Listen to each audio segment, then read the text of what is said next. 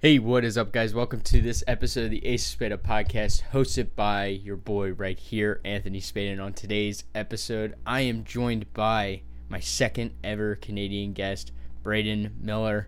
Um, this was a really cool conversation. We actually started off, we actually got really lost in the conversation with um, coaching, and we discussed the coaching industry, um, what we want to see, kind of a little situations that we've dealt with as coaches.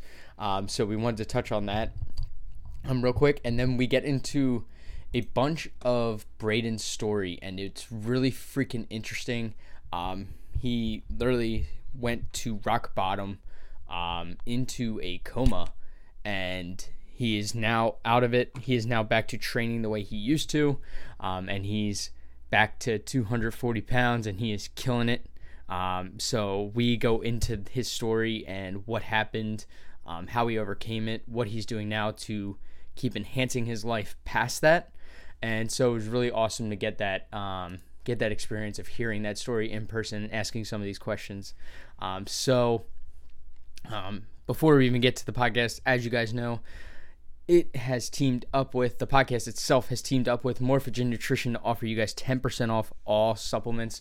Um, you guys have been crushing the code lately. I could tell you that. Um, I am really thankful for you guys for using my code. I'm extremely grateful for it.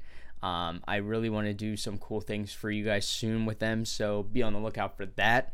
Um, but in the meantime, keep supporting the podcast um, and keep supporting me by using code SPADA. It really helps me um, actually get out there and be able to afford better podcast equipment stuff like that. So definitely use the code. Um, and lastly, Symbiote Strength is looking to onboard a few more co- few more clients. Um, if you are interested in becoming a superhuman then definitely you're going to want to sign up because I am creating monsters in the gym, male and female. These these people, these athletes of mine are killing it right now. And if you want to hear about their experience, you can go see them on Instagram. Have a bunch of their client uh, testimonials. So um, yeah, if you want to sign up, the uh, application is in the show notes, or you can DM me at Spada Fitness. So I've already taken up two and a half minutes of this episode. Um, let's get to this episode. Let's welcome on Braeden Miller. All right, I was just saying this before we even got on the show. My second Canadian to ever come on the show. Um, I am with Braeden Miller. Um, I kind of got introduced to Braeden uh, through his content on Instagram. Um, that's how I even reached out to him. Like I believe 100% of my people who have ever come on the show have been reached out through through Instagram, um, and he makes some pretty cool content. Um, he has some awesome workouts. His home gym's pretty cool too as well. Um, he's built himself quite quite an interesting setup uh, in his garage that I kind of appreciate when you get those types of pieces. Um, you can kind of appreciate that aspect to it. Um, so, Braeden, welcome to the show. Uh, it's been we scheduled this a while, good amount of time ago, but I'm glad to have you on, yeah. and uh, we're getting it off to a good start in 2021. Absolutely, man. I appreciate you having me on. Like I said, we uh, connected via Instagram, and I think it's a good thing, man. We can bring uh, bring some value to people and just chat. Yeah, exactly. So, kind of just allow yourself, uh, give yourself some introduction, um, who you are, kind of how you got into the fitness game, and uh, what you do now. Alrighty, we'll do. Um, so, as uh, Anthony said, my name's Braeden. I uh, basically got into fitness through hockey. I played hockey my entire life. Um, through my upbringing, I was kind of a high level hockey player. Um, when I was 18 years old, I moved away from home to play junior hockey, which is um, it was a really cool experience. For me, it was different because I moved away from home at 18. Right, parents not with you. All you're doing, basically, all you're expected to do is show up at the rink twice a day in the morning for a stretch and a run, and in the evening for practice or a game. And it's like at 18 years old, you become really close with a bunch of buddies, but there's not a whole lot to do other than party and and live it up. Which don't get me wrong, I had my fun back then, but uh, that's where I kind of it all started in the summer leading up to me moving away. I had hired a personal trainer myself. Um, he was actually an Olympic athlete, an Olympic sprinter, and I hired him with the sole intention of making the junior team that I was going to camp for. And I drastically changed my physique. I was faster, stronger, leaner. Um, he basically had only helped me with the um, training side of things. So for me, I just I didn't know anything, so I just started looking on online for research and stuff, what to do with diet. So it was pretty sure everyone's been there. Bodybuilding.com, bodybuilding.com, what to do yeah. for food. yeah. And uh, so I, long story short, I look back at what I did now, and uh, it was kind of insanity. Crash diet yourself, eating rabbit, eating rabbit food all day, every day. Not, uh, but you know what? It worked, man. I like I said, I got leaner, I got stronger, I got faster and I ended up making the team. So then from that point forward, it was like, wow, look what look what I did through a trainer and some nutrition for myself. Why, like, how is this possible? So then I just started exploring. I started reading books. Um, I read up on some certifications. Got while I was in Brooks, I ended up doing some online courses and some just very entry level certifications and stuff. And at that point, I had friends and family asking me, like, "Hey, how'd you do this? How'd you do this?" and it was kind of one of those things where I'm like, you know what? I don't really know. I don't really know, but this is what I did. And uh, I just kind of threw myself into the fire, man, and, and really wanted to learn about why why what happened happened from me doing what I was doing with nutrition and stuff. And just like I said, I was not doing it properly. I can tell you that much. But so from that point on, I ended up taking on some family members and friends that were just curious and I didn't charge them. I did nothing. I told them straight up, like, listen, this isn't what I do. I'm just a young kid learning here, but if you want me to help you and you're willing to to do it, we can try. So I kind of had some guinea pigs, which was nice and it was cool. And from that point forward, it just snowballed, man. I ended up playing. I only played junior for two years because I got uh, injured, and never went back for my third season. But then I had uh, I got offered a scholarship here in uh, my hometown to play for a university in my hometown. So I ended up taking that, played, uh, I was in my third season about halfway through the year. And it, same thing, man. It just felt like I needed to move on from that part of my life. It was, I felt like I was babysitting a lot. I was a captain on the team, and I felt like I was just babysitting a bunch of kids that wanted to party. And I was so far beyond that. I wanted to move into a new realm of my life type deal. So what I did was, uh, I ended up just hanging it up mid season. I told my coach after Christmas that I, I wasn't going to play anymore. And that's when bodybuilding entered my life. Like I said, I had kind of been already big into nutrition. This is already three years deep of doing my learning and learning a lot of stuff. And at this point, I was helping some people. Um, I was charging at this point because I was considering myself a trainer and I was certified to help people, but I was I still wasn't full of that much knowledge. So I was still learning and everything. But uh, I went to one of my buddy's shows. He competed in men's physique, and I knew nothing about the sport, but we trained together. We were good buddies. So went to the show, and from that point on, man, I was hooked. I was like, "What is this? I want to do this. This is crazy." How do we? How do I become involved in this? So I ended up uh, talking to him, figured out who he had for a coach at the time, hired the coach, which you know, every coach you have is a learning experience, whether it's good or bad, it's a learning experience, right? And I did learn a lot. Um, at the time, he, he helped me a lot. Now I look back on the things we did. Do I think they were the way I would do things with people? No, but it, it is what it is. Like I said, it's a learning experience. So once I threw my hat in the ring and got started on bodybuilding, man, it was the constant desire to be better every single day and show up better on stage every single time you show up and just kind of defying what we see as possible every time you compete is uh, it was pretty cool to me. So that's where I just said I'm going all in, and I just started even furthering my my knowledge and education on. It. I read some books by Scott Stevenson, stuff like that. So that's kind of what led me to getting to where I was. Um, during my time in university, I ended up getting a business degree, and once I graduated, so I was in university for five years had my business degree. The whole time I was in university, I was uh, coaching and, and, training and helping people, um, doing one on one training as well. And uh, once I finished university, I went and got the, the dream job. I had the corporate job, the big office, my own office, and I was uh, basically my degree was in supply chain management. And so I got a procurement position with um, a big company here. And I did it for about six months and I realized this is not what I want to do for the rest of my life. Like there's half the time I was sitting there getting my work done and doing research, man.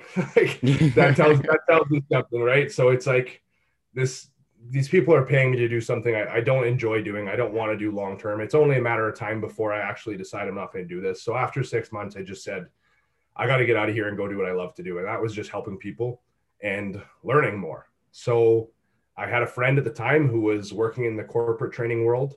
And he was like, I know you know what you're doing. I just, if you're going to leave your job, if you want to just make some cash at the time, come work for us at the gym here and see where it goes. So I, I did that. Um, he's actually my best friend.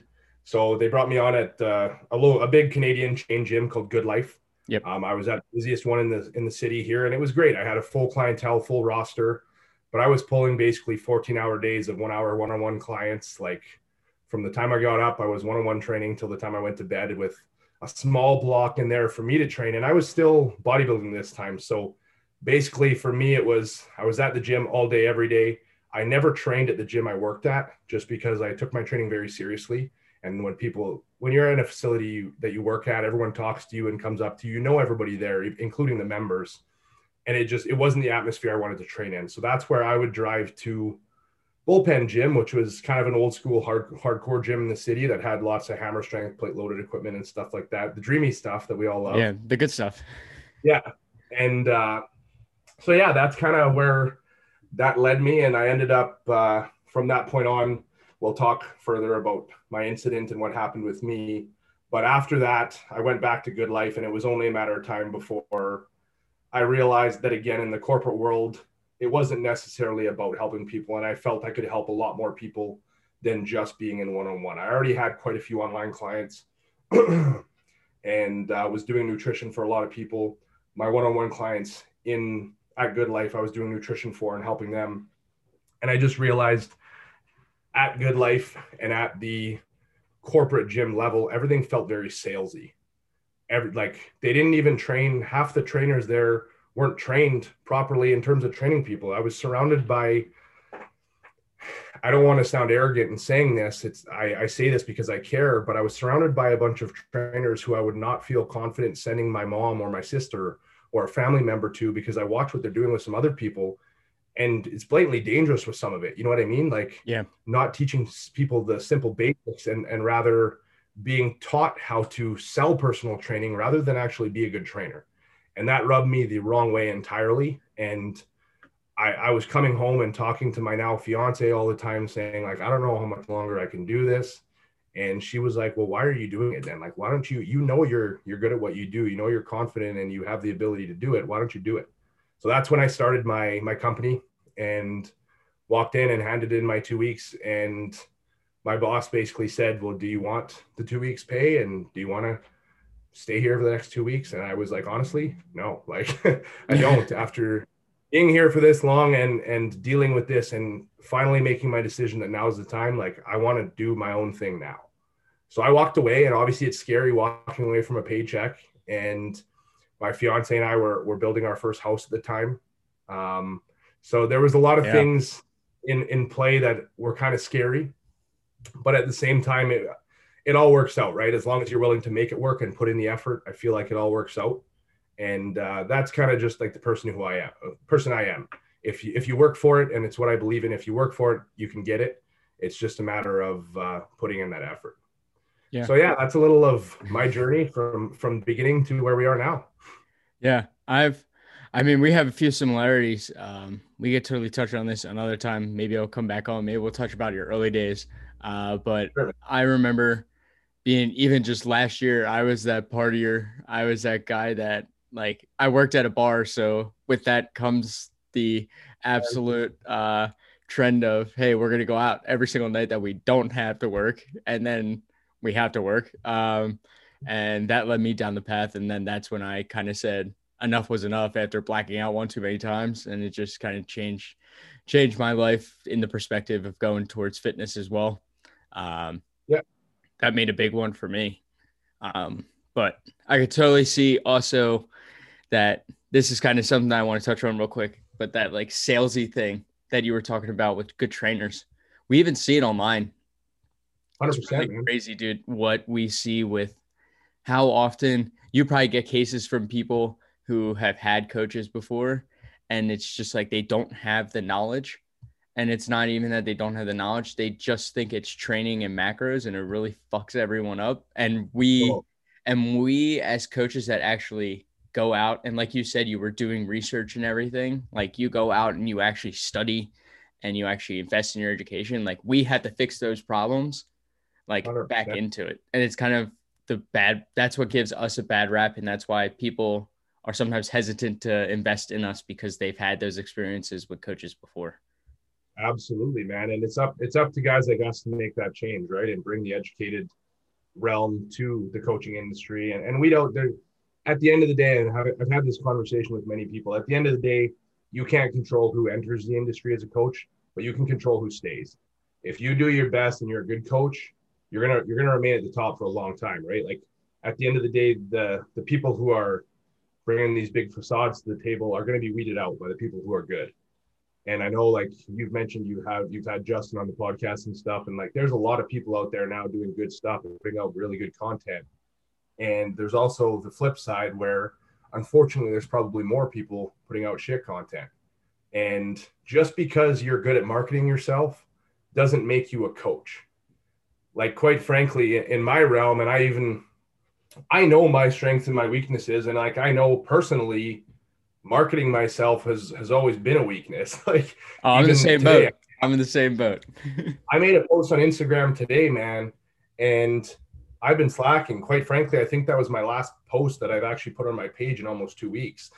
like, and that's for a guy whose business thrives online. It's not okay, and you're not going to attract business like that but at the same time, if all you're worried about is attracting business and not servicing clients and not bettering yourself and bettering your own knowledge, where's the value in that? Where's the value you're providing? You know what I mean? Like, yeah, there there's something to be said about doing a Google search and making an Instagram post on something you just read off of Google, or not making a post period, but actually reading a book and spending the time that you'd normally have making all these posts and trying to promote your promote your business versus actually spending time learning so that one day you can make these posts and share that information without having to do a Google search, right? Yeah. I think I think it comes down to like like I invest in a mentor right now. Like I'm mentored by Austin Stout and it's yeah. um yeah.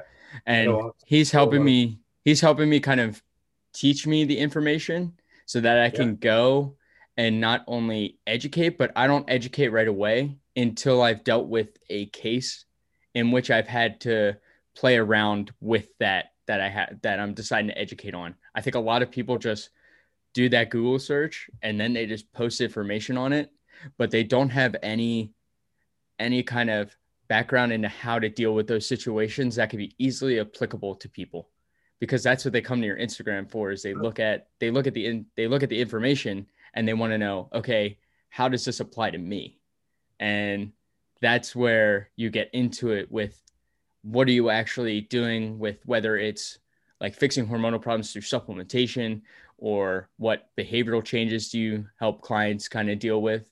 Like i think a lot of things come back to that people often don't have that experience in it but they pretend to because they they've read that book and they just put that information out there. For sure 100% like you said there's uh i think i think knowledge comes in many forms and i think to be um, a leader and an educator, you need to have all the forms of it. So not just the book knowledge, you you need to understand concepts and have the book knowledge, but then you have had to have had to needed to apply it as well, right? Like these situations where, um, well, you were talking about hormones, so let's just go to a female coming off PEDs and needing to get her cycle back. Obviously, this is something you want to do as fast as possible.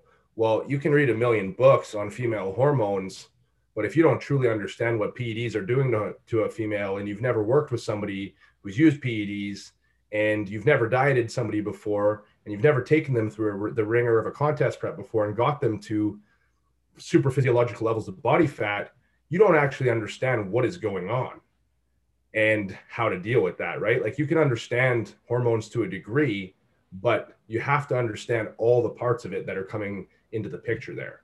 Yeah. Actually, I've never done that. Um, I have never done a contest prep with a client before, so that's going to be an interesting thing. I have a few clients who want to do it, so I'm excited to actually do that one day um, because I think it really does test. It really does test your skills as a coach, um, whether you can actually bring someone to stage condition and do it healthily. Like there is some there is some degree of you are giving up some health in a way because it's not healthy to do a contest prep, but do it as safe as you can and be able to bring them to stage and do a well enough job. Um, but I am dealing with someone coming off uh, hormonal birth control, and that's not the easiest thing either um, oh, with females. So it's been quite the interesting journey the past few weeks with figuring it all out, trying to, we're starting to troubleshoot now and we're getting on the right path. So it's like an interesting journey.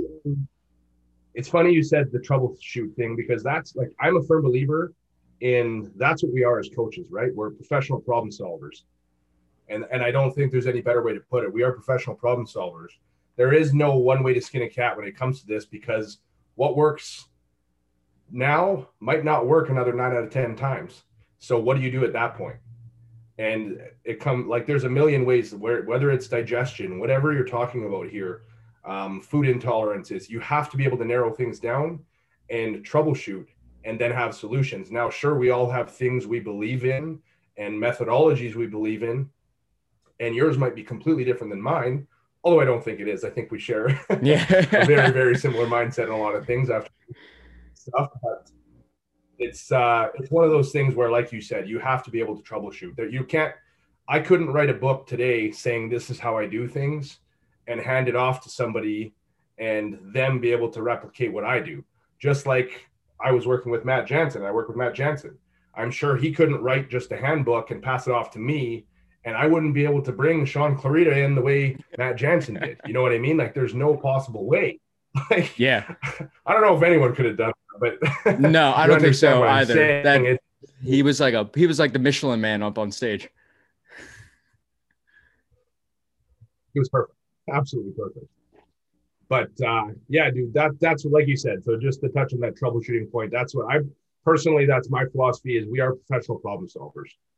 Yeah, I always say there's a human connection part to it too. You know I always everybody's like, "Oh, how do you become a coach?" I'm like, you have to realize the biggest risk that you run as a coach is that you are making a decision that could either make someone and it can benefit them. Like you had to make that choice between benefiting and if you fuck up, you could legitimately do more harm to the person than you could good.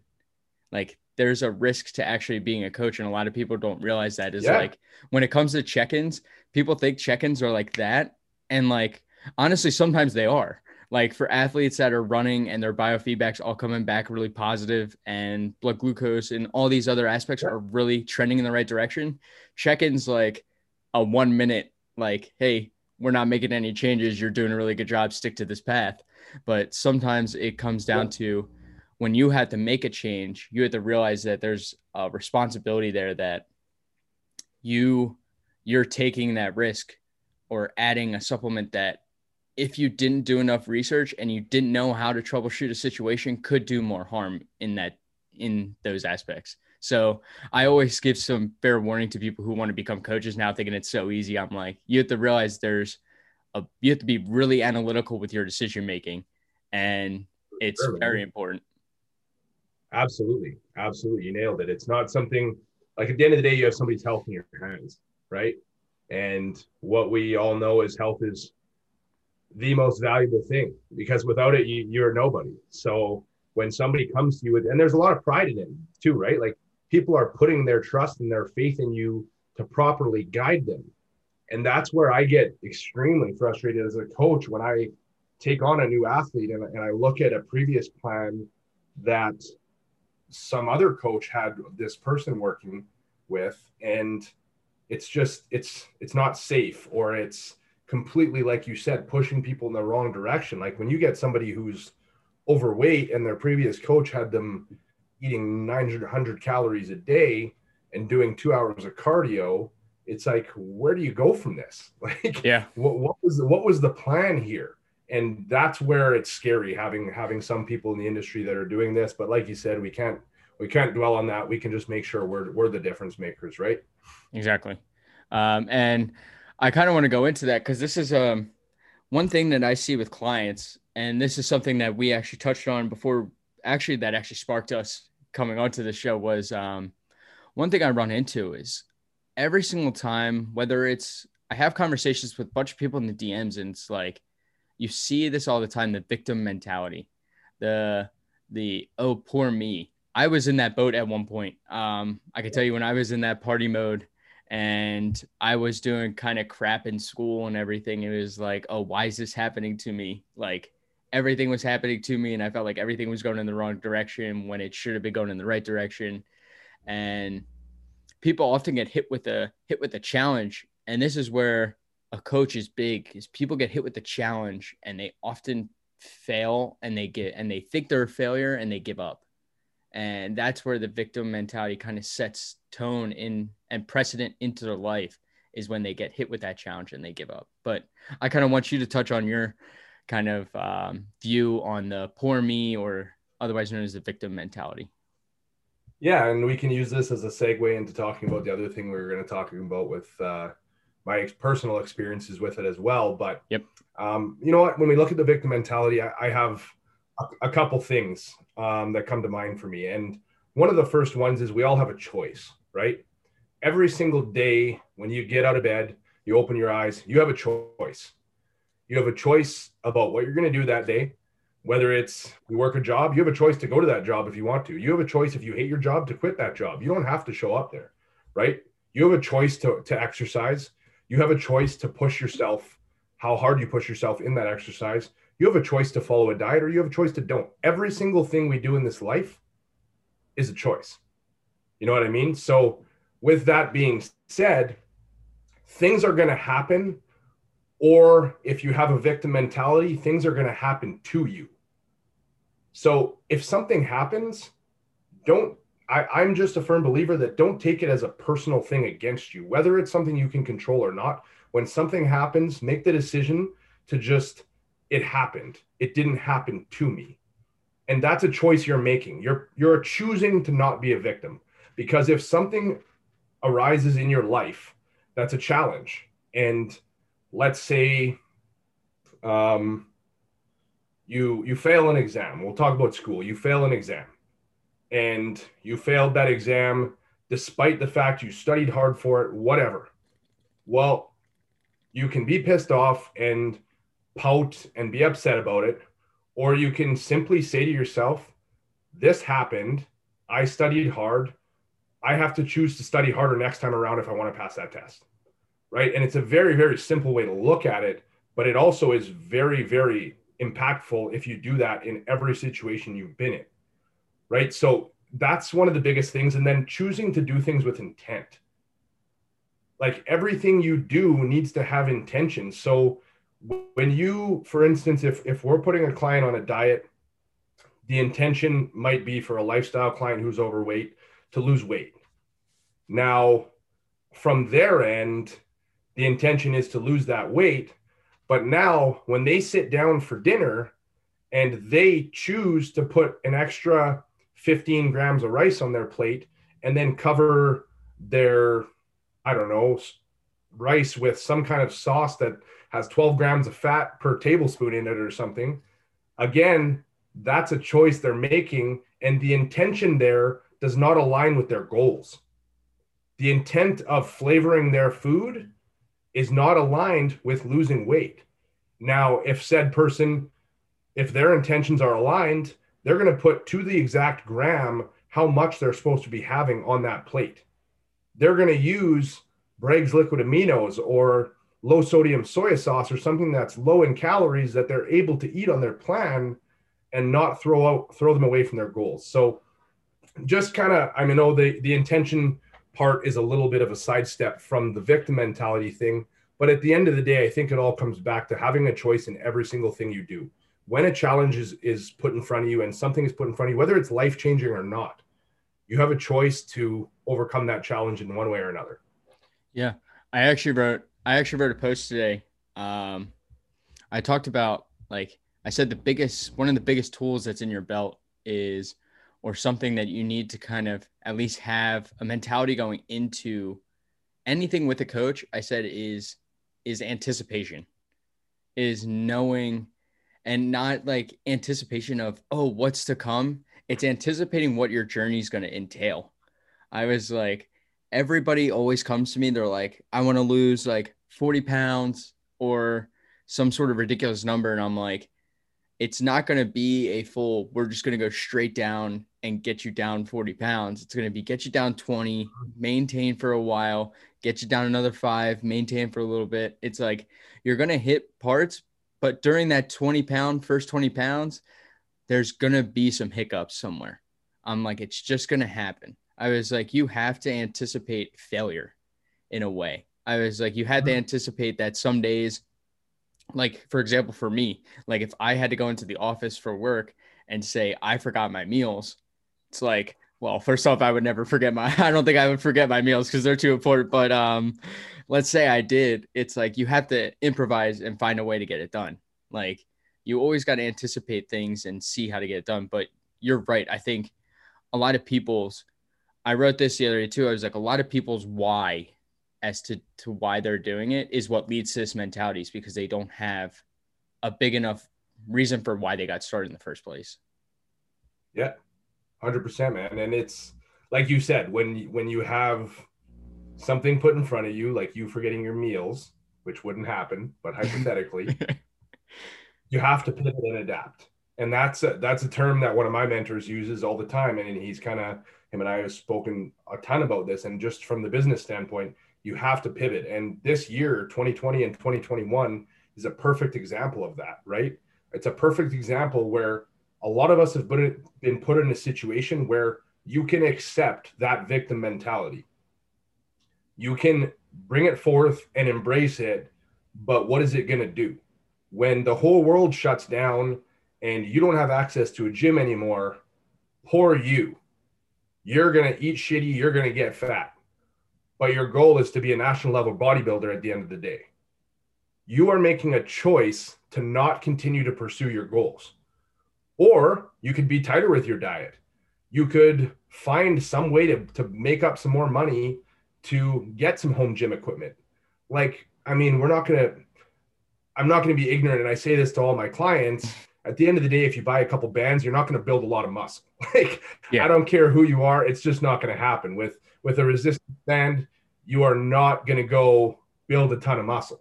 But you're better off doing that than falling completely off. You know what I mean? So again, that's a choice. You have a choice in those situations. And this year is a prime example of where we could have been victims. And there was a lot of people, and I still see a lot of people who are victims to COVID 19. Yeah. Or pivot, go about your daily life, find a way to still get closer and closer to your goals every single day. Yeah, I at, I know you. At the end of the day, it's that champion mindset, right? Now, champion just doesn't have to mean you're standing on stage holding a trophy at the end of the day. It's championing everything in your life, no matter what it is you approach. Yeah, I think I think a lot of people don't see it, but when you come into at least the business aspect, at least for us, you got to think about I have to dominate my day. So at least us as coaches, we have more responsibility to not have this mentality because we have to show up for the people that are paying us and are coming to us for help.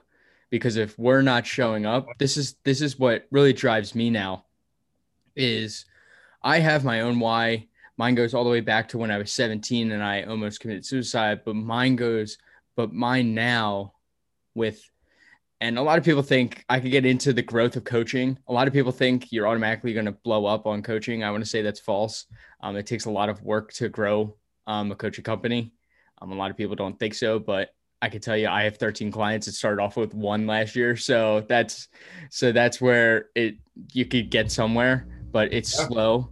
Uh, but my my job now is to show up for those 13 people that have trusted in me to help them get to where they are. So if I can't get to where I am, like where I want to be, then what's it going to show them? It's going to show them that they that they can also f off, and that they'll that they'll get to their place someday. It might not be like right away, but it's but it's the fact that I am fully intended on accomplishing my goals because 100%. that's what that's what I set forth in my mind. A lot of people don't have that all or it's on all or nothing mentality, but I have that I'm going to go kill it every single day kind of Kobe Bryant Mamba mentality when it comes down to it. Yeah, 100%, man. Like you said, I mean, I think I think in in some some ways I think you can even compare it to an all or nothing. You know what I mean? Because and I'm not saying you're prior. I think there's a difference between committing to something and putting it at the top of your priority list. I, I do think you can have multiple priorities. Like for me, for the past while, I've my priority has been my business and my clients and stuff, but I also have a priority to myself to continue to get better every day and lead by example and, and show my clients that I'll do it alongside of them and not just say, here's what I want you to do. Yeah. Right. Exactly. So, and that that's another thing. I, I think as coaches, it's very important, like you said, to to have our own intentions and demonstrate that, hey, you're not alone. Like this is, it's we're we're in the trenches with you. And there does come a point where, um, obviously, it, it's not feasible for some to always be in the trenches forever as coaches. Yeah. But at least have the experience and look the part too. You know what I mean? Like there's there's ah, I'm still small. I don't know what it means. I'm still I'm still tiny, bro. I don't know what that means. hey man, you don't, you don't you don't have to be huge to be a, a quality coach, right? But I guarantee you, you peel that stuff off, you're in shape. Yeah. And and that's where it's uh it's just important, like you said, to lead by example in, in every realm because you can't ask somebody to do something that you'd never do yourself. Yep. And your kind of why goes back, and I kind of want to get into your why because I think this is a big, a big part to your story. Um, so take me back to, I'm going to say it was almost three years ago. At this, what is it, like two and a half years yeah. ago? Yeah. Uh, take us yeah, back to that, to that moment on uh, July 17th, 2018, because this is probably, I would say, in my opinion, after reading it, is probably your biggest turnaround, probably in your life, probably will ever be, most likely. Yeah, it was, man. And like, honestly, the, the story that I'm about to tell, and like I've, I've said this to everyone I've basically talked to about this. And for the people who are a part of my life when this happened, and even anyone I tell this to, they might think it's crazy when I say this. But if I had to go through what I went through to get to where I am today and, and walk through hell and, and walk on glass to get to where I am today, I would do it 10 out of 10 times again. And like we said, it's it's choosing to not be a victim of your surroundings, right? Um, now, I would never want my family or my friends and my fiance to go through it again. That was the hardest part. But for me, I would absolutely do it again to get to where I am today. So, yeah, I guess we'll jump into it. So, back in July of 2018, um, I was I had committed to doing the Arnold Classic that year. It was going to be kind of my biggest show to date. I had won a couple competitions as a light heavyweight. I won a um, regional show here. Then I won a provincial show, and uh, I went to the national level and did did a show. And that was kind of where just where I got my feet wet at the national level. And my goal was top ten. And then after I kind of got top ten, I, I accomplished that and finished above where I had wanted to, and I was kind of over the moon and then I just decided I was like, man, that was not like I know I wanted top 10, but that was not actually what I wanted after I've been there. Like I want that pro card, I want that first place. So I, I reevaluated what I was doing. Um, I parted ways with my coach at the time. He was my original coach that I had started working with and kind of brought me into the sport. And I ended up hiring another coach who had um, a better resume, better experience, and was smart. Like he, everything we talked about, we we resonated well with. Um, I actually ended up working with, together with him, um, coaching side by side for a bit later on. But anyways, that's besides the fact. So I was in the middle of my off season preparing to get ready for the Arnold Classic. I was the biggest I'd ever been. I was about 250 pounds. Um, I, I, I, was big at the time for me being five nine too. It was I was big for sure, and um, obviously bodybuilding, cranking, and, and so forth. Um, at the time of my accident, I was actually cruising, and um, I had it was on my lunch break from Good Life where I was working the the corporate gym I was working at.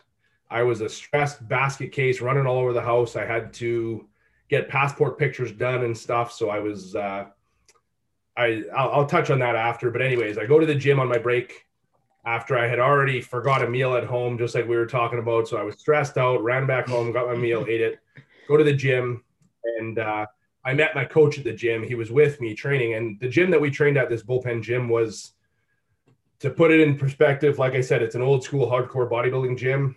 In the three years that I trained there, um, I want to say I, there was probably ten members that I could say were were consistently there. Like there was nobody there ever.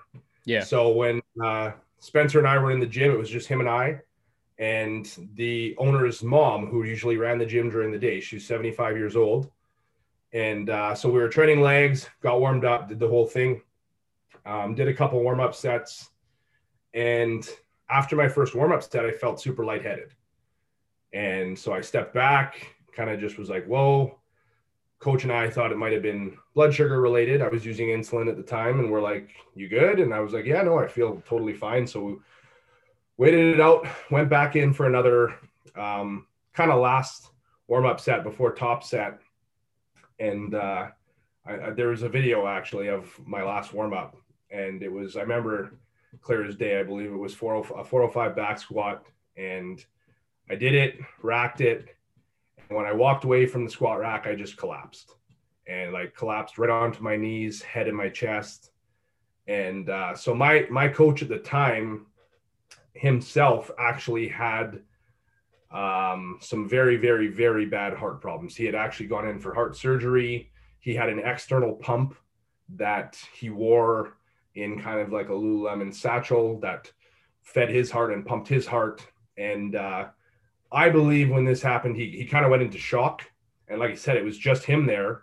So he didn't do anything at first. And um, then he ran and got Rena, the mom of the, the gym owner, and she came. And I was just, by this point, I was just laying there and on my knees, slouched down, nothing happening. And, and he didn't really react because, like I said, he was in shock. He wasn't sure what to do. And so she, she grabbed him, she grabbed a Gatorade they were trying to give me some Gatorade, but I was like out, out.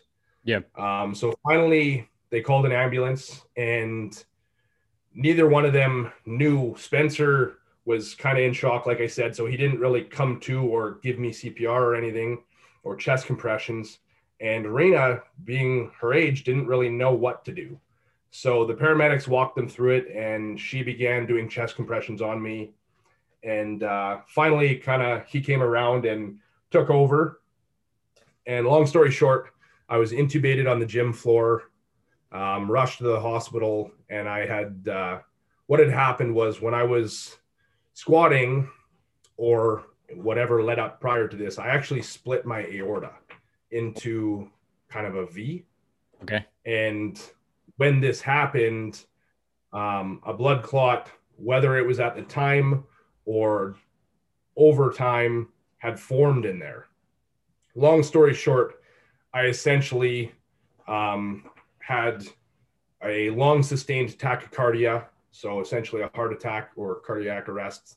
I heard a million different things. I was in the hospital for 12 weeks with them trying to figure out exactly what happened. But uh, sorry, I think it was 10 weeks actually. Um, long story short, I got taken to the hospital and they ended up putting me in, into a medically induced coma um, to, to reduce the brain swelling and so forth. Because I had gone upwards of 15 minutes without oxygen.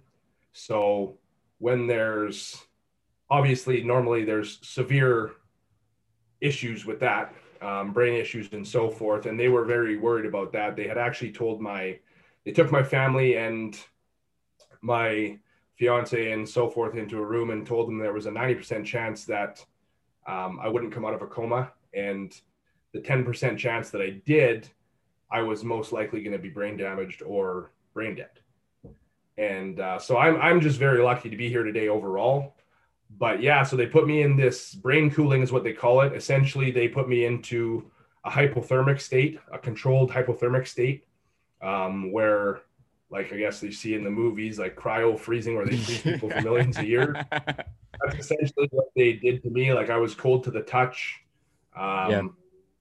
And then after a few days, they they started to thaw me per se and see what happened. And I opened my eyes and came to and didn't know what was going on. The first thing I did was try to rip the tube out of my mouth. Luckily, my dad was there, or I never would have spoke again. Um, but yeah, so that's kind of my journey, and it was pretty. It, it rocks you pretty hard when something like that happens because obviously it's no small feat. Um, I ended up having to have a. It's called an S-ICD, a subcutaneous um, defibrillator, put in. So it's actually I don't know if you can see it there, but yeah, it's right under my lat, right under my lat right there.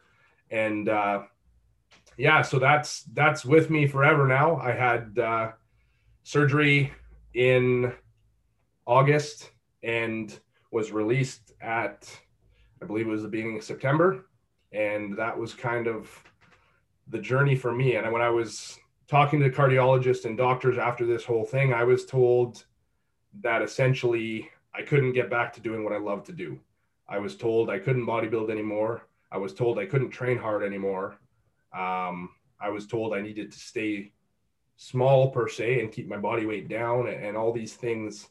And to be to hear that when you are somebody who has like I guess let me rewind for a bit. I had become so obsessed with bodybuilding that that was all that was important to me at the time and it's it's sad for me to say that but that's kind of who I was at that time. I wanted to to invest myself in one thing and go full on into that thing. So yeah. even today like I've me and my fiance have had conversations about this and if my accident would have happened and everything that took place didn't happen, I probably wouldn't be with her today because I was at the point I was pushing her so far away from me just because all I cared about was eating, sleeping, training. And, and that it's it's sad to me because you can be multidimensional and you can do other things and be very successful. But at the time I was so invested in just one thing, getting on stage at that Arnold Classic and being a pro bodybuilder that everything else around me kind of faded away. So very lucky she stayed with me and was by my side the entire time, as was my family. But uh, yeah, it, it was super. It's defeating at first, where you where you have all these people who just saved your life, and their job is educating and saving people's lives, and now they're telling you the only way you're going to stay alive is if you don't do what you know how to do and what you've eat, slept, and breathed the last few years. Yeah. So for me, like you said, it's very defeating, but I made a decision to myself and I I basically said, fuck you. I'm uh I'll decide what I do. you know what I mean? And it gets to a point where there there's doing things the right way and doing things stupid, right? Like if I got out of the hospital and slowly bounced back to training and all of a sudden started ripping a bunch of gear again and planning to get back on stage. Well that's that's suicide mission. And at that point i would be asking for a lot of bad things to happen. And, and that point would just wouldn't have been smart. And that's not how that wasn't my way of of me proving to myself i could. That wasn't the way i wanted to go. So the way i wanted to do it was you know what? I wanted to prove that i can get back to training full tilt. I can come off the medications because i also had another doctor who um, I'm not sure if you're familiar with beta blockers or ACE inhibitors, but basically, basically like one of them controls the adrenaline response and one of them helps lower blood pressure through a bunch of different pathways. But anyways, they had me loaded on these things, right? Like they want to eliminate any stress off the heart. So like, dude, my resting heart rate when I was asleep was like 30 beats per minute. and like I would stand up out of my chair and I'd get lightheaded, and I'm like, this is not normal. I I'm very, I understand vitamins, I understand supplementation, I understand a lot of stuff that I can naturally do to help keep my blood pressure down, but they don't understand it, right? It's actually funny. I took my, um, I took my Revive blood pressure bottle to my cardiologist and was showing him what's in there and he straight up said to me, "I have no idea what any of this stuff is."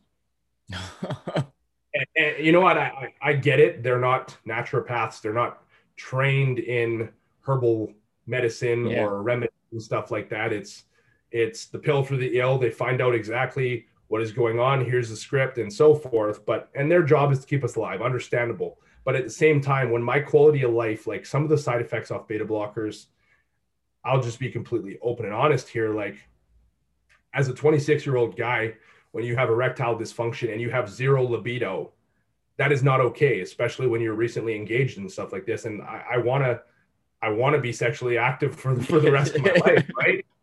I'm 26 years old here. I'm used to cranking and I'm used to running tren and test and all these things where that's a whole nother spectrum of libido. and now it's the exact opposite, right? Yeah. Now it's the exact opposite. And like, I felt like a shell of a man, if I'm going to be completely honest with you. Like, you just have, it's very, very hard when your hormones are at that place. Cause, like I said, I had also been cruising and I had been running gear for a couple of years. And then I come off cold turkey when I'm in the hospital. And I tell my I tell everyone at the hospital, I, I ask to speak with an endocrinologist and I say this is what I need to do. I need I need to get on at least some HCG. I need something to to properly bounce back here.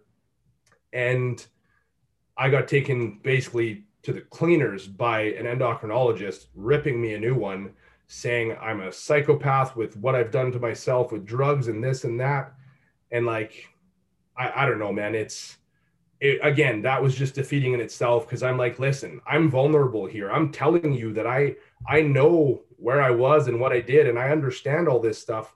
But I'm also sitting in a hospital bed right now, knowing how much worse it is to have testosterone levels of a prepubescent girl. You know what I mean? Like my yeah. levels were zeroed right out, and they maintained there for a long time, even when I was out of the hospital. And I kept, I went to a couple different cardiologists, or sorry, endocrinologists, and they all said the same thing to me. One of them wanted to give me androgel, which I'm not sure if you're familiar with that, but it's uh, shit. it's a testosterone. Cream. Yeah, and uh, I'm a partner. You don't really want that. I don't want my fiance getting testosterone cream on her. and uh, the other ones just told me wait it out six months and then we'll see. And I'm like, all right, yeah. So long story short, like I said, I was already kind of had the short end of the stick with my hormones and so forth. And now you are going to give me a drug that is literally just going to plummet my mood through the floor. It's going to actually make it to the point I have zero libido from any libido that I was managing to hang on to. And like I said, it just, it, I was at the point where I felt like a complete shell of a man.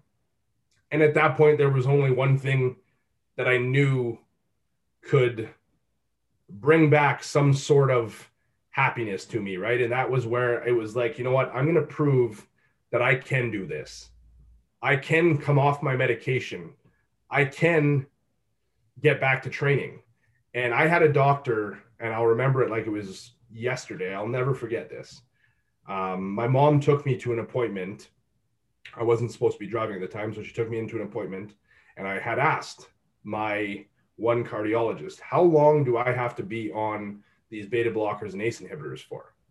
And I was 26 at the time. He looked at me and he said, How old are you? And I was like 26. He goes, uh, 74 years, and walked out of the room. And for me, I'm like, Are you serious? Like, I just want to have a conversation here. You're telling me that I have to be on these drugs that are my quality of life is shit on. You're telling me I have to stay on them for the rest of my life, and you're not going to have a conversation about it so that was like that was the turning point for me where I said, no, this is not going to happen. I'm not staying on these drugs for the rest of my life.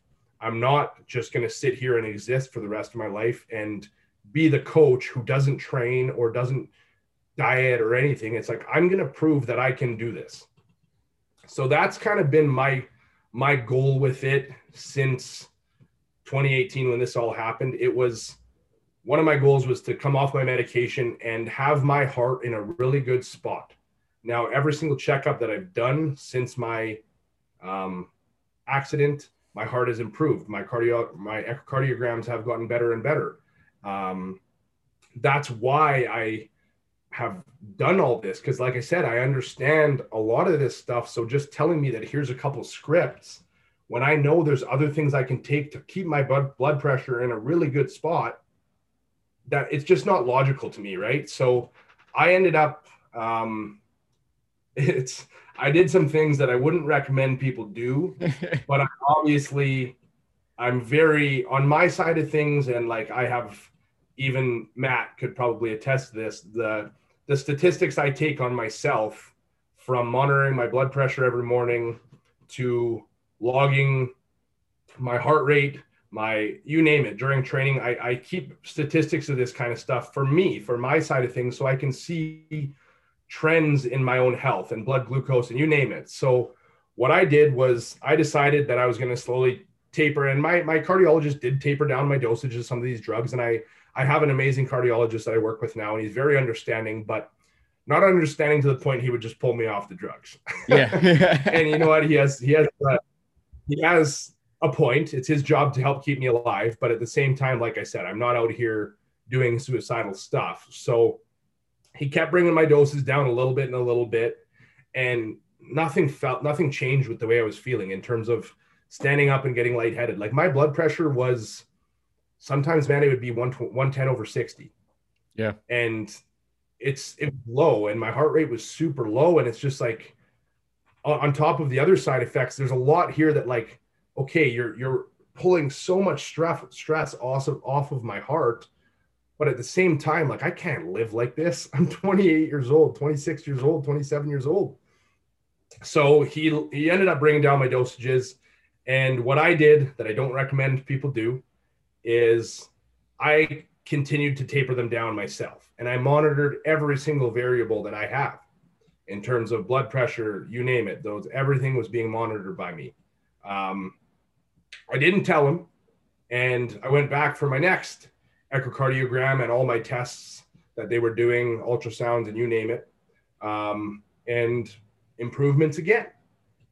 So I go into his office and we sit down and talk, and he's like, "Oh, look, see, everything's working great. We've been able to take taper your down your dosages and so forth, and look, you're still getting better." And then that's when I just said to him, "I said, listen, I I tapered down my dosages further than you wanted and again he he still wouldn't kind of bend with me. So that's when i just said you know what? I'm going to come off these things. So i came off them completely. Um, I, I stayed on my ace inhibitor but came off my beta blockers entirely.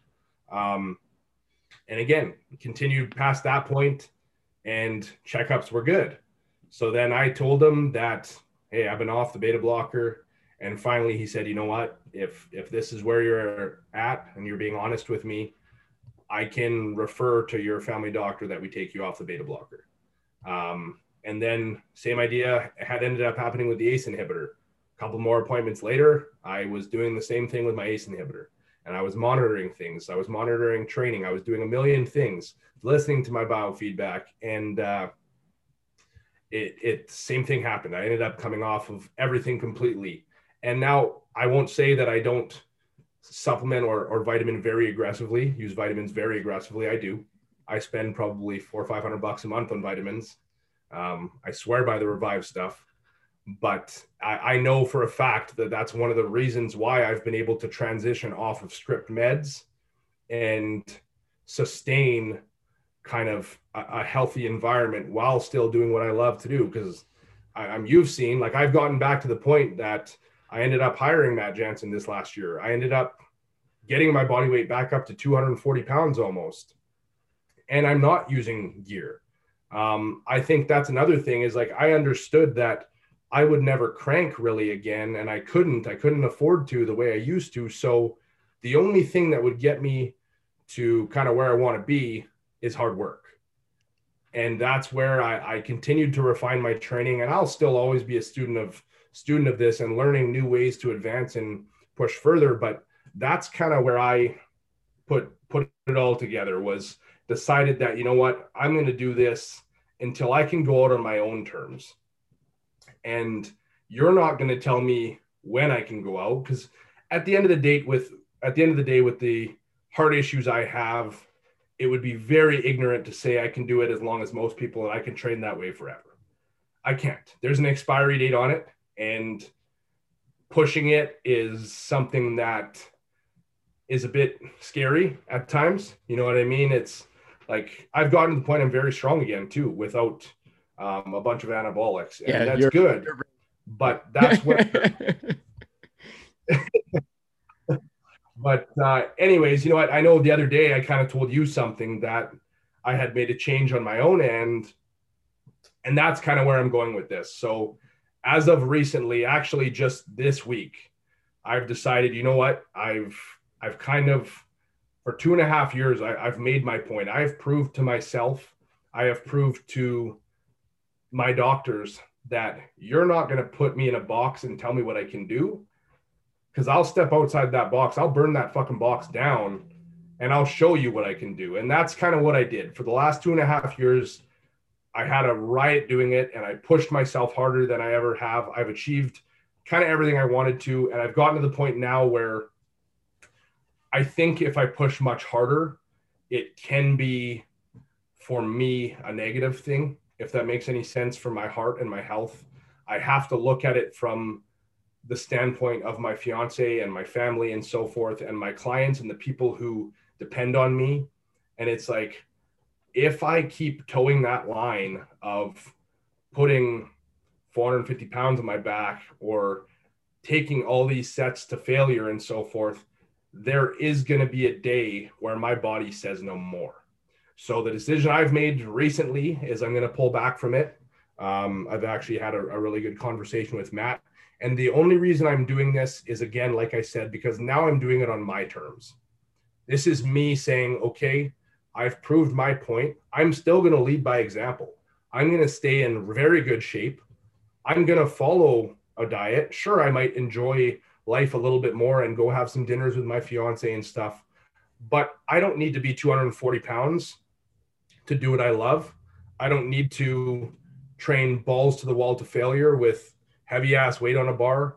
And and it's just it's one of those things for me that I've come to peace with it now. It was uh I had a couple kind of emotional days to myself just making that decision but this time around, for me, it honestly feels right.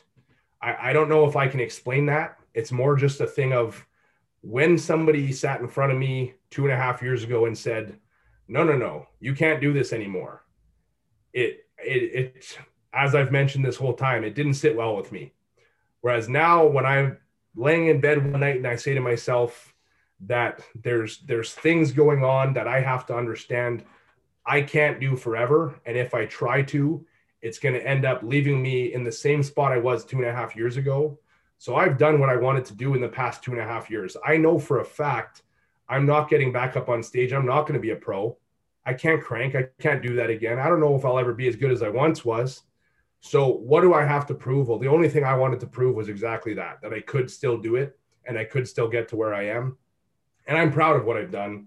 And, uh, like I said, Matt has been um, a godsend for me. He's an amazing man. Working with him has been absolutely amazing. I've learned so much from from guidance from him, and we see eye to eye on a ton of things. And when I kind of brought this to him and talked about the health aspect and what I need to do moving forward, he was 100% on board with it and understood it. And uh, obviously, you know, Matt, and he is going through something very similar himself with his own surgery and his pec tear and so forth. So yeah. for him for him to say to me, man, you're going to have an interesting time because obviously one of my big things that I want to do here is pull my weight down from um, around 240 now to I don't know if I I mean lower 200s is probably say I don't know if I like when I sat in a hospital bed for almost 12 weeks straight it was just over 10 weeks or whatever it was I went from, like I said, 250 pounds roughly to 196 pounds when I left the hospital. And that was, I lost basically 50 pounds in 55 pounds in that 10 to 12 weeks. I can't remember the exact amount of time it was. So for me to not move barely and be eating hospital food, I was lucky. And my parents were bringing me a lot of food and stuff too. But when that happened, I lost 50 pounds there. And that was the closest I've ever, that was just below 200 pounds. For me to say I can get to 200 pounds now with still training, just not training as intense as I am and still eating, I truly don't think it's going to happen now. No, I, I think 220 is going to be the good 2, 215, like yeah, 215, 220. I think around that 215 mark is going to be very good. This past summer, I got myself quite lean right before I started with Matt and I was hovering around 215 and I was pretty shredded. I had some, small glute striations and stuff starting at that point. So with that being said, I know I'm going to have to, I am going to be giving up some muscle and so forth. And I, I got to come to terms with that. But like I said, Matt's. Uh, I'm lucky to have worked with a guy like Matt and established a relationship with him because he said to me like, "I'm going through something similar, and I can tell you right now, the next few months when you're embracing this decision is going to be hard, the hardest thing you've ever done, because for the last how long." all I've known is building muscle and working to build muscle. You know what I mean? Even when I, like, as soon as I got out of the hospital, I made myself a new diet to start following so that I could enhance my recovery and get back in the gym sooner. And then as soon as I was back in the gym, it was started writing new plans to follow and, and advancing those plans as I was able to do more and more things. So it's going to be a completely different journey for me, but I'm really excited because I'm going to shift my focuses elsewhere. I want to continue to grow as a coach. I have very big goals as a coach. And that's another thing that led me to this decision was just I I know I can't coach forever if I keep training the way I do because I don't think I can live forever if I keep training the way I do. So for me to keep impacting others and helping others, it's it's important for me to do this, I think. And you know what? I turned my goal changed from becoming an IFBB pro to helping others become IFBB pros. And obviously I do the lifestyle side too and just help people with their goals, whether it's general weight loss or whatever. But last year I or in it was uh, sorry before this whole COVID thing. It's time flies, but uh, in 2019, I took a very good client of mine now to Canadian Nationals and ended up earning him his pro card. We won it together, and that feeling the year after my accident, where I, I was still smaller at the time, I was probably hovering around 215 or whatever around that time, but that feeling when they called his name and held his hand up on stage and he won that pro card, man, I don't know if I could replicate that winning a pro card myself. And yeah. the more that I think back to that, he's making his pro debut this year, and like we fully intend on on having a, a very loud pro debut pro debut. But it's just these things they get me so excited, right? Like my training partner, he's he's doing a contest prep. I have a lot of good clients going into contest preps here right away as the season comes around. Hell, man, I have I have a client who is, pardon me, started at 430 pounds, and just last week um, told me he's when he checked in, he was 397 pounds, and that's the first time he's seen that in over two and a half years, below 400 pounds. So those things to me are more valuable at this point than me continuing to push as hard as I am. I'm yeah. still gonna, like I said, lead by example and, and be a pillar of health and athletic. That's probably the look I'm to go for. I think yeah. is a more athletic look. Athletic, yeah. yeah. And, and, like I say, it's my my training is to have to change. I'm I'm a very very big believer in um, high intensity, low volume training. Yep, that's what I do. Because because because the intensity is not going to be there. I'll probably take my own volume up a tiny bit I'll probably transition to like a bro split versus just do Jay uh, Cutler style. Leg split. Yeah, yeah, and that's you know what I mean. It's okay for me. I've accepted it now, and I'm at the point where I'm almost looking forward to it because I have these other goals with my business. I have these other goals for a lot of my clients, and it's like that means more to me than me going into my garage gym every day and loading the bar up as heavy as I possibly can and coming out of there fucked up every night. Yeah, well, that's that's me right now. I'm with um, I'm being coached by uh, Mark Tomanek, and he's he. I was in a very. Let's kind of touch on this. I was in a very like high cortisol anxiety state before starting with him. Um, yeah. I went to the doctor and I got my That's stuff tested for nobody. What'd you say? I said that's no good for nobody if you're trying to grow uh-huh. muscle. Yeah, no. Um, and uh, I went and I got my test taken, and I was at like a 286 or something at 23 years old or at 22 years old. And Mark was like, "Yeah." I sent Mark a DM, and right away he gave me like a he, like he gave me like what I should supplement with right away. And so I did that. And then the week later, I signed up with him as my coach because I fully planned on doing it. I was kind of just waiting for uh, yeah. quarantine to kind of end, but it kind of expand it that kind of um, made it a little bit more expedited with making that decision because I knew at that point he cared for my health rather than he cared for like he like the fact that I wasn't a client and he gave me a solution right away really shows where he's at. And I mean, I'm at the point where I'm also smoking my body to failure every single time I train. Uh, I just yeah. did like I just did legs yesterday, and I'm really uncomfortable sitting down all day. Um, there you go, not, man.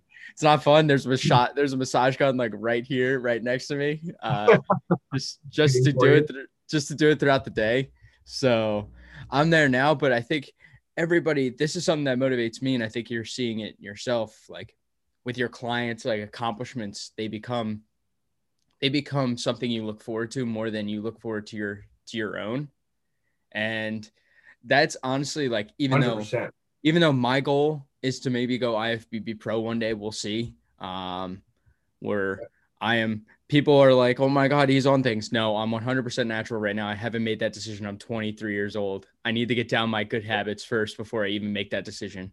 Um, but, but it's, it's like I see it right now where I actually love seeing my client stuff more than I like seeing my stuff, but that's because I think it's an internal thing of we like to tear ourselves down because there's always a, there's always another gear that you can go to. Yeah. So, yeah. Uh, but I totally feel you, and I think that's a really important decision because I knew, I know you were you just brought it up, but Matt made that same Matt made that same decision. I think he was talking about it with Shaun, like when Shaun won his 212. I think yeah. Matt said something similar, like he's like I've had this aspiration of becoming IFBB pro, but nothing beats that feeling of guiding Shaun to that 212 to win the 212. So it's like coaches, coaches often, I heard this from a friend today. He was like, coaches can only be a coach for so long until it becomes so big where you can't, where you can no longer kind of be that coach that you want to be, which is just being a bodybuilder and then a coach. It's more you got to be a coach, you got to be a businessman, you got to you got to be there for your clients all the time and it's more gratifying helping those people than than sometimes part-time therapist. Yeah, sacrificing sacrificing your goals for the goals of your clients, I think is a big thing that a lot of coaches don't think about, but it your goals will end up being their goals along that way. They end up transitioning to that. So I think that's a big decision that you made. I'm yeah, kind of proud I, of you, bud. I appreciate that, man. Like you said, it was, uh, it's not ever easy to do, man, but when you know, I think you know. Mm-hmm. And uh, for me, for me, it was one of those things, and that that makes it that much easier. And then obviously having the support I do um, is great. Like my my training partner. I had to tell him because he's he's one of my clients, and we train hard. And actually, my client Maverick, who's uh, men's physique pro, is doing is making his pro debut this year. He actually just moved back um, from BC to Alberta here to train with me and my training partner Ryan for his prep. And so making that decision again was very hard for me, but I know for a fact it's also going to work out because these two train very hard they train in my garage. They can train together and push each other. And I know for a fact I'm not kind of walking away from them. You know what I mean? I'm still working with them. I can go pop in the garage and scream at them if I want to still. It's just I'm not going to have them screaming at me to get another rep and I'm not going to be pushing myself there to do it because at this point I just don't see a whole lot of value in it and mm-hmm. I'd way rather see those guys continue to do that. So like I said it's been it, it's been a hard decision, but having those guys and having the conversation with Ryan and uh, telling him like, hey man, I'm kind of not going to be able to train anymore with you because I'm going to have to adopt a completely new style of training for myself, and I'm going to have to go back to the drawing board for myself and try to lose a bunch of muscle and, and weight, something I've tried to do before. So it's uh, he was very understanding. He said, "No, you're making a good decision too." So it's a lot easier when you have guys like that, and you got my fiance and Matt. Even hearing it from you means a lot, man. So there's there's a ton of those things, right? Like I know it's going to be hard. I'm not ignorant to the fact that it's going to be hard. I I'm a bodybuilder through and through. I always will be, man. And yeah. having to do other things, but I like I said, I have a lot to look forward to in terms of I'll still be a big part of the community. Like one of my goals is to be one of the biggest coaches here in Canada in, in that community. And I fully plan on embracing myself and throwing myself into the fire and making that happen. And I don't think it would be possible if I continued to care so much about my own physique. You know what I mean? Yeah. So so like there's there's sacrifices to be made and and I think it's a necessary one on this front and uh, I think it'll prove beneficial for my longevity and my health too and it's going to keep me around a lot longer so that's never a bad play. Yeah. Yeah, 100%. Um well, I'm going to get to the final three questions that I ask every single guest who comes on this show. Um, I'm totally going to get you to come back on though again in 2021 because we have a few other topics. Um, one was actually the mentality of going into the gym, but I mean, you still have so much experience of what it's like to train at that level that I think it would be really cool for a lot of. I've had people like Nick Loff on on the show, um, and they've he knows how to take it to that level. Um, so I love being able to talk about mentalities going into the yeah. gym. So I'll definitely have you come back on sometime in 2021. Uh, but I want to hit love you with, back, brother. Yeah. Um, I want to hit you with the final three questions I ask every single guest. And first one is, uh, what three things do you want people to leave with after listening uh, to this very, I think, very life lesson filled episode? Yeah. So one of them, like we we talked about before, you have a choice in everything you do, and you owe yourself the respect to think about that choice and make the choice that's not made for you. You know what I mean? So in my situation, the choice that was made for me was you can't train anymore, you can't be a bodybuilder anymore, you have to take this medication. Um, again, don't go against everything you're told and just stop taking medications. but make your own decisions. Understand what you can do that you have a say in what you do in every every single aspect of your life. And if you're in a place you're not happy with or you're in a situation you're not happy with, don't say poor me. Don't be the victim. Get out of there. Um, the second one is um, just like we t- goes back to the original conversation we had about coaching. When you do things and when you are embracing things, do them with intent. So the decision that I've made here to kind of pull back on my training, there is intent behind that decision because the intent for me is to live till I'm an old man, to start a family, to put people on the Olympia stage one day, hopefully, to turn other people into IFBB pros. And I truly don't think that's feasible if I keep pushing the way I do. Um, I think there will be a, um, an end to that at some point in time, and I don't want that to be anytime soon. So my intent is very thought out. Um, like I said, it was an emotional decision, but it, it had to be done. And I think we're all faced with situations like this where you might have to do something that's hard, but as long as your intentions are right, it won't be that hard. Um, and a third one. Oof, we talked about a lot. um, it's I think it the last one has to be lead by example, and this would just be for if there's any other coaches listening to this. Um, and obviously, me stepping away from what I'm doing currently is can be seen by some and might be criticized by some, saying I no longer lead by example. And it's like, well, go ahead. You you you hold that you hold that torch and you hold it high because I I think differently. But I think everything you do, if you're to lead others or motivate others or push others, needs to be done in a way that you're not just saying, you're doing, right? Because it's very easy for me to tell my clients, I want you to train to failure. And then they ask to see a video of it.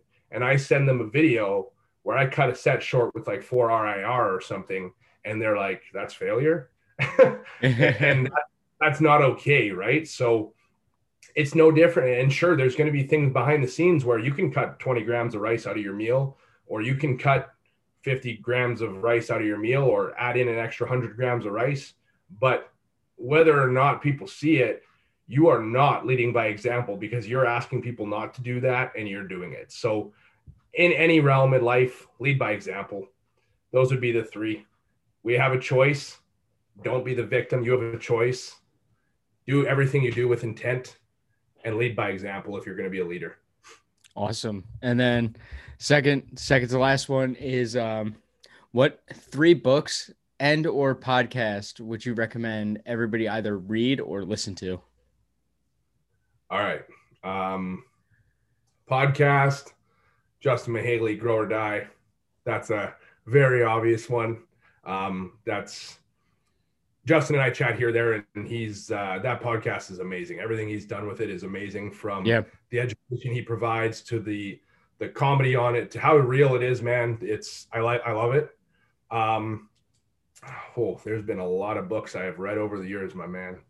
uh, what's uh, so actually, I just got. Uh, I, I haven't read this book yet, but I don't know if you know much about it, and I actually heard about it through through Justin. We chatted about it. It's called Illegally Thin.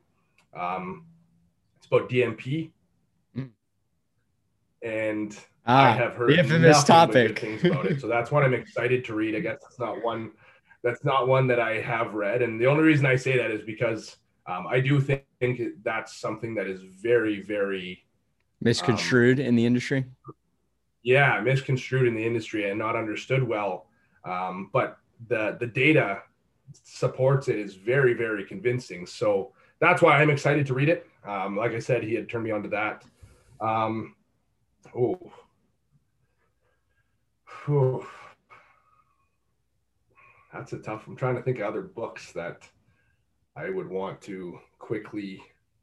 Well, I got a bunch behind me. I can take a look at. We're not on video, so this is going to be all good. oh, it's, it's a very, very, uh, very basic one there. So honestly, if you if you're a coach or you're in the industry or you're interested in PEDs or anything, um, Anabolics, the book Anabolics, I have the 10th edition. It's extremely informative and yeah. it goes into very, very, very good depth about compounds and, and how they actually work with the body and so forth. And I think if you're planning on prescribing protocols at any point, this is something that needs to be read. Yeah. So that would be uh, another one. And I think Joe Rogan's podcast is, is yeah. uh, goes goes without saying. It's it's hilarious, man, and he's uh, he, it's very insightful too. Some of the guys he has on there, in terms of other things, right? Like there he has people from every single realm come on that podcast and you can learn so much like even when this whole covid thing started he had a bunch of virologists and stuff on there and like i listened to an episode and i was like wow i learned more about covid in an hour podcast than i have the last two months listening to everything and reading everything i have on the internet and so forth so awesome. that's uh, that one's just more a, a fun one i do think that education wise for people in this industry i think justin's would would get a lot more out of but Joe Rogan's you can't go wrong with. Yeah. I'm definitely going to read Anabolics because I've heard many good things about that. Um, I've actually been recommended to read that book multiple times. So I'm going to pick that up as my next read. Um, so that's it. And then last another good one, actually thinking, thinking about books. Yeah.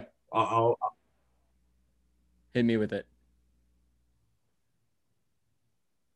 I was going to say, uh, it's called Anatomy Trains and it uh, deals with like the different slings of muscle and so forth and it's just how um, mechanics of, of movement ties together. It's very very interesting. Um, pretty in depth well with biomechanics movement but it's uh, it's very very good. Awesome. Um, last question is probably going to be the easiest one that you're probably going to answer all day. Um, basically it's shameless plug time. Where can people find you? Um, anything you want to plug, go ahead. Uh, it's your time to shine. So I can be found at on Instagram at Braeden Miller Fit, B R A E D E N M I L L E R Fit. Um, and then I also have a team page that I just recently started at Team Miller Elite. Um, that's my my newer company name. It used to be called Miller Time Fitness and Nutrition, and I rebranded within the last six months here to be uh, Miller Elite. So yeah, that's a little bit about where you can find me. I would, uh, if anyone wants to hit me up with any questions or anything, definitely slide in the DMs and I would be happy to help with anything. But I just wanted to say thank you very much for having me on. I really appreciate you reaching out and setting this up. And I look forward to coming back on whenever we can make that happen.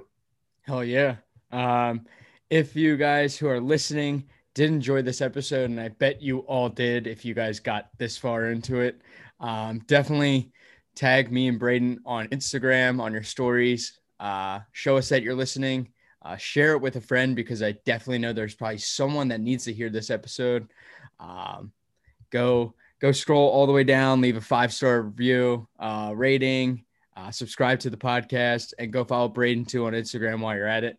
Um, we appreciate you listening to this episode, and Braeden can't wait to get you back on. And uh, have a great have a great day, and thank you guys for listening to this episode of the Ace of Spada podcast.